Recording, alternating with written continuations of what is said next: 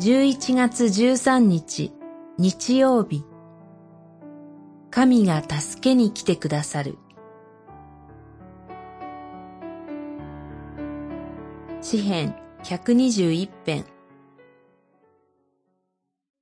目を上げて私は山々を仰ぐ。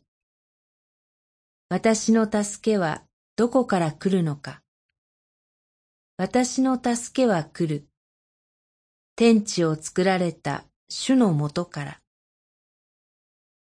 121編、一節、二節。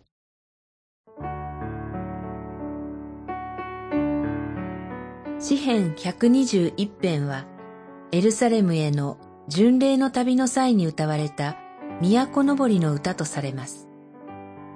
しかし、ただの巡礼の歌ではなかったようです。長く苦しいバビロン捕囚の後、再びエルサレムに帰還し、巡礼への道が開かれました。人々はバビロンからエルサレムに帰還します。その時に歓喜の中で歌われたのがこの詩編121編ではないでしょうか。私の助けは来るのかという問いかけの言葉にこう答えられます。私の助けは来る。天地を作られた主のもとから。バビロンからの長い旅を経て、ようやくエルサレムが見えてきます。その時、民の中の一人が問いかけ、それに対して神の民らが答えます。助けは山々から来るのではありません。山々をはるかに越えて、天地を作られた主のもとから来ると歌われます。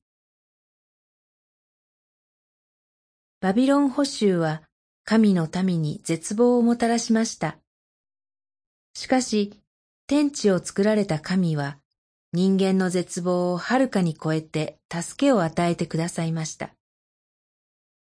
やがて神は主イエス・キリストこの方において、私たち全くの罪人に救いの道を開かれました。主イエスは私たちの罪のために十字架にかかり復活してくださいました。ですから私たちも私の助けは来ると感謝して歌うことができます。主を賛美しましょう。祈り。主よ、あなたを賛美します。あなたに信頼して今日も歩みます。